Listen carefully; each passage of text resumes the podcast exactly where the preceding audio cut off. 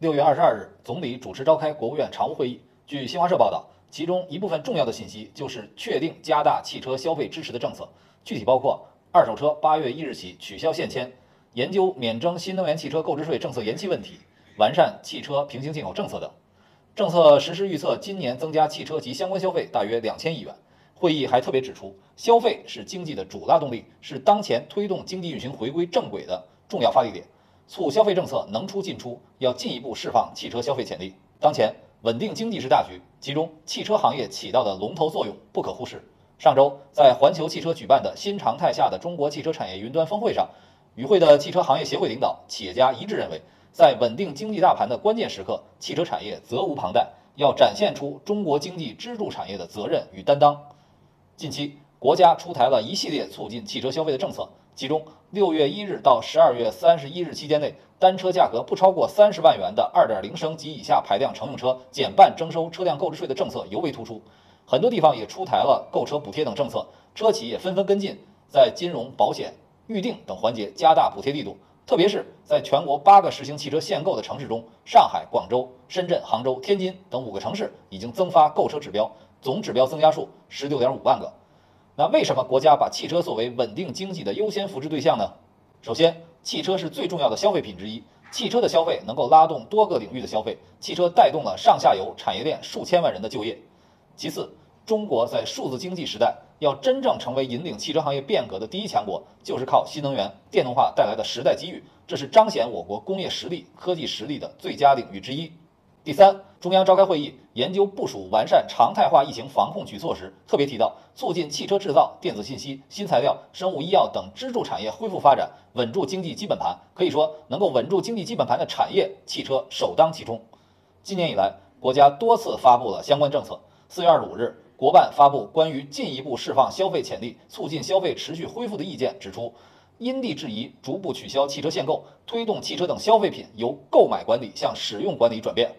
五月三十一日，国务院发布关于印发扎实稳住经济一揽子政策措施的通知，再次明确各地区不得新增汽车限购措施，已实施限购的地区逐步增加汽车增量指标数量，放宽购车人员资格限制，鼓励实施城区、郊区指标差异化政策。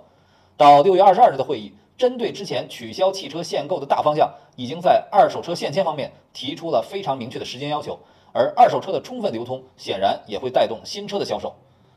二手车的限迁、产权登记等问题一直制约着二手车市场的发展，也造成了行业的不规范。其中有环保、地方税收等方面的问题，都是一些看似合理的理由。即使是今年两会政府工作报告中提出取消对二手车交易不合理限制，到六月二十二日会议之前，北上广深等特大城市还没有明确取消二手车限迁。所以，六月二十二日的会议非常明确地体现了国家促进汽车消费、破除限制措施的决心。目前，真正没有完全突破的障碍就是新车限购。目前通过摇号和竞价等方式采取限购措施的城市有八个，包括北京、上海、广州、贵阳、石家庄、天津、杭州、深圳，还有海南省对燃油车的限购。最严格的当然是北京。五月二十六日，今年北京首期新能源小客车指标配置完成，共七万个指标，家庭新能源小客车指标额度四万四千五百二十个，申请共计二十二万一千二百零四个，也就是只能满足百分之二十，而个人指标只能满足百分之四点四五。国家这么大力推广新能源车，北京人想买到新能源车也要排到五六年以后。燃油车就更难了，马上就到今年首期燃油车摇号结果公布时间。去年最后一次，约六十万个家庭，二百七十万名个人申请同时摇号，共配置指标一万九千一百个，相当于一百七十多人中一个。除了买车难，北京还从二零二一年一月一日起实施一人一牌的政策。如果你有多个车牌，要么转移给亲属，要么只能更新一辆车，其余的就等车辆报废时收回。虽然北京从车牌政策上向无车家庭倾斜，照顾需求更强烈的人，但改变不了车牌指标远远供不应求的事实。限号的原因无非是拥堵和环保，新能源车是解决环保问题的好办法。对于拥堵来说，也并非只能限制。